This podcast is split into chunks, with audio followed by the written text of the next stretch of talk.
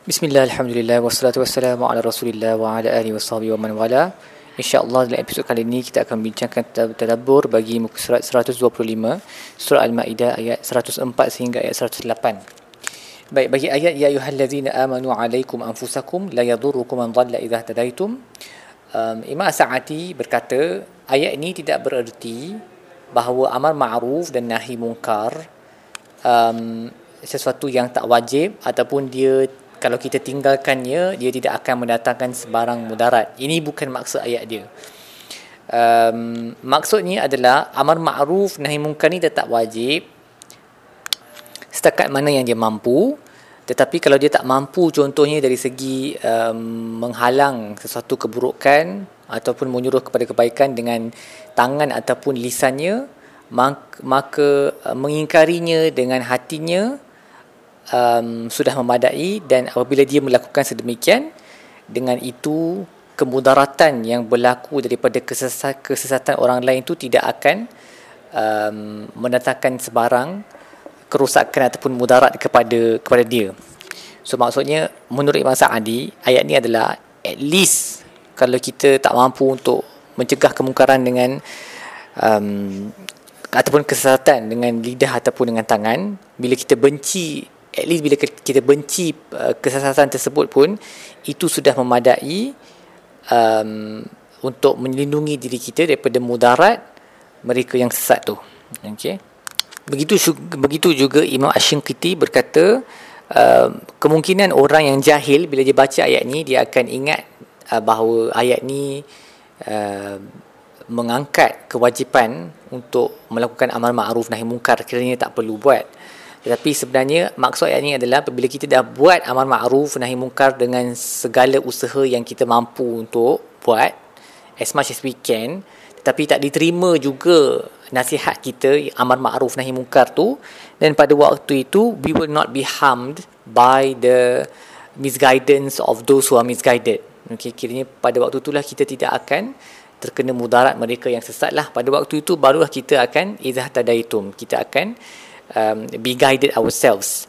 Uh, dan Imam Asyikiti berkata sesungguhnya orang yang meninggalkan amal ma'ruf nahi mungkar ni mereka tidaklah yang termasuk dalam kategori idah tadaitum. Mereka yang diri sendiri adalah diberi uh, petunjuk ataupun hidayah.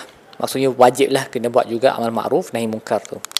Uh, begitu juga Dr. Wahab Az-Zuhaili menyebut di dalam kitabnya Tafsir Munir uh, beliau berkata amal ma'ruf nahi mungkar ni wajib fardu ain ke atas setiap orang setakat mana uh, yang dia mampu apabila dia tahu bahawa ada harapan untuk amar ma'rufnya nahi mungkarnya itu diterima okey oleh seseorang.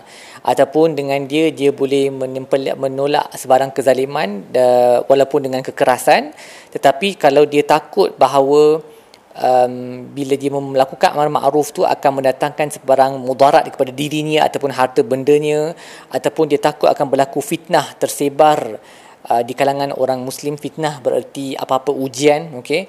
Uh, ataupun dia berlaku berlaku uh, dia takut akan berlaku kebinasaan uh, dengan ilmu yang yakin. That means he knows for sure that if he participates in amar ma'ruf nahi munkar something bad will happen to himself to the community okey? Ataupun dengan uh, dengan zon yang kuat maksudnya dengan sangkaan yang kuat bahawa bila kita buat benda ni ada benda buruk yang akan berlaku dan tiada manfaat apabila dia menasihati uh, seseorang itu maka pada pada ketika itu saqatat hadhil faridah. Pada waktu itu jatuhlah um, kewajipan untuk melakukan amar ma'ruf nahi munkar so in those situations then then dah tak jadi wajib lah untuk melakukan amar ma'ruf nahi munkar tapi kalau tetap buat itu lebih lebih baik. Tapi kena banyak bersabarlah dengan consequences dia akibat dia Kemudian bagi ayat uh, fa asabatkum musibatul maut daripada ayat ya ayyuhallazina amanu syahadatu bainakum idza hadara ahadakum maut hinal wasiyah. So Imam Al-Qurtubi berkata dia mengambil frasa tu fa asabatkum musibatul maut um, dan beliau berkata Allah menyebut maut tu sebagai musibah tetapi dan memang ia adalah musibah yang sangat besar tetapi musibah yang lagi besar daripada maut tu sendiri adalah um, berpaling daripada mengingati maut itu lagi dahsyat daripada musibah maut tu sendiri kerana kita tidak uh, bersedia untuk apa yang akan dihadapi selepas kematian tidak berfikir tentangnya tidak melakukan amalan uh, yang boleh menjadikan bekas sebagainya maka walaupun maut itu musibah lupa kepada maut itu adalah musibah yang jauh lebih besar. Waliyahzubillah. Kemudian bagi ayat yang sama uh, pada frasa tahbisunahuma min ba'd salati fayuqsimani billah halanglah mereka berdua selepas salat uh, supaya mereka boleh bersumpah. So ayat ini adalah berkaitan tentang uh, sumpah wasiat tentang sesuatu uh, perkara tetapi the sum, uh, penyaksian ataupun um, sumpahan itu di contested di di um, dicanggah oleh uh, orang lain bahawa ada masalah ada kesilapan dalam wasiat tersebut. Jadi ayat ini adalah berkaitan tentang uh, masalah tersebutlah. Jadi Allah kata halang uh, mereka yang terlibat selepas salat. Kenapa selepas salat? Imam Al-Qurtubi berkata untuk menunjukkan keagungan waktu salat tu uh, dan juga meletakkan uh, apa uh, sifat takut kepada mereka yang dipanggil kerana mereka baru sahaja habis salat dan juga pada waktu solat, lepas solat itu adalah waktu di mana para malaikat sedang menyaksikan apa yang sedang berlaku juga. Jadi all of these things um, bila kita buat lepas salat diharapkan masalah itu akan terlerai uh, dengan kalau orang tu betul-betul beriman dia akan takutlah sebab dia baru habis salat adalah waktu yang patut dihormati para malaikat pun tengok dia patutnya takut kepada Allah ada takwa sikit sebab baru habis ibadat jadi diharapkan uh, kalau ada apa-apa kesilapan ataupun um, pembohongan benda tu akan terbongkar lah orang tu akan admit dia punya mistake tu Kemudian uh, Ibnu Juzai juga berkata wala naqtumu syahadatullah. So ayat dalam ayat sama wala wala naqtumu syahadatullah kami tidak akan menutup penyaksian penyaksian Allah uh, ataupun uh, kesaksian Allah. Ini adalah syahadah tentang apa yang um, kesaksian tentang tentang isu tersebut. Uh, Ibnu Juzai berkata di dinisbahkan kesaksian itu kepada Allah walaupun yang bersaksi itu adalah manusia tentang sesuatu perkara keduniaan nak menunjukkan kesaksian itu bila kita bersaksi dia adalah kesaksian untuk Allah jadi dia benda yang tak boleh main-main lah dia kena uh, betul-betul jaga dan jangan perlekehkan isu kesaksian ni. Okay, don't don't give false testimony. Make sure the testimony is true because it is a testimony of God syahadat Allah.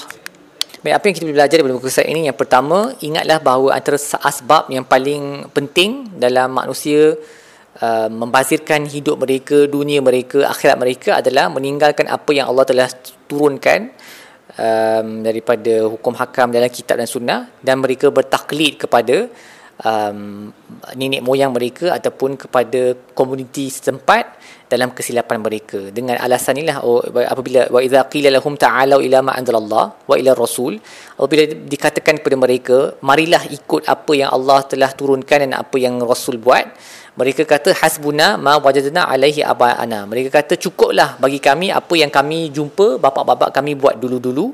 Jadi Allah bertanya awalau kana abauhum la ya'lamuna syai'an wa la yahtadun. Adakah mereka akan tetap mahu mengikut bapa-bapa mereka, nenek moyang mereka walaupun mereka semua tak ada ilmu dan tidak berada dalam uh, hidayah, semua sesat. Jadi ini alasan yang kita dengar lah. Ayat ni dia ada berulang dalam beberapa bentuk yang berlainan dalam Al-Quran untuk menunjukkan Allah tak suka orang yang mengungkap kata-kata ni sebab dia adalah kata-kata yang celaka Allah kata follow this Quran dan Sunnah dia kata oh kami tak nak ikut ni kami nak ikut um, benda yang komuniti memang dah buat lah dan kadang-kadang kalau kat Malaysia terutamanya dia senang untuk melabel orang dengan wahabi kan?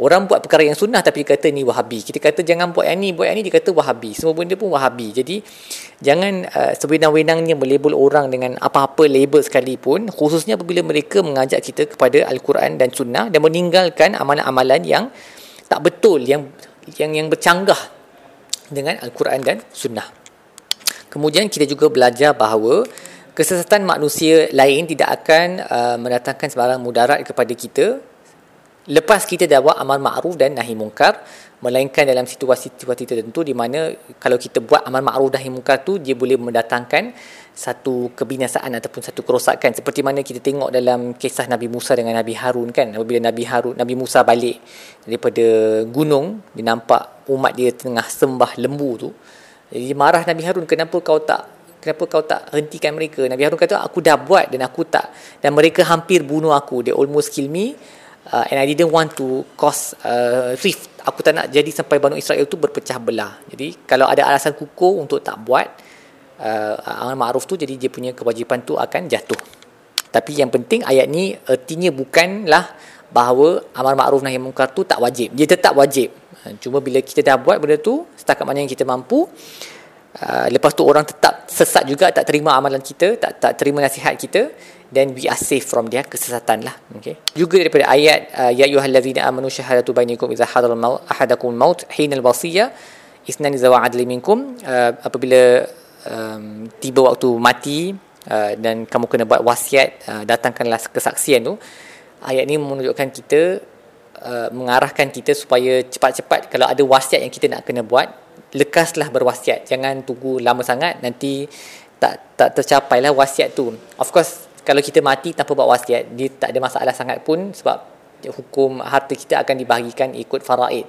Tapi katakan ada benda yang kita memang nak wasiat jadi jangan lengahkanlah buat sebelum kita mati tu Baik, setakat itu sahaja tadabbur kita bagi muka surat ini. InsyaAllah kita akan sambung dalam episod-episod lain. Sallallahu ala sayyidina Muhammad wa ala alihi wa wa sallam. Rabbil alamin.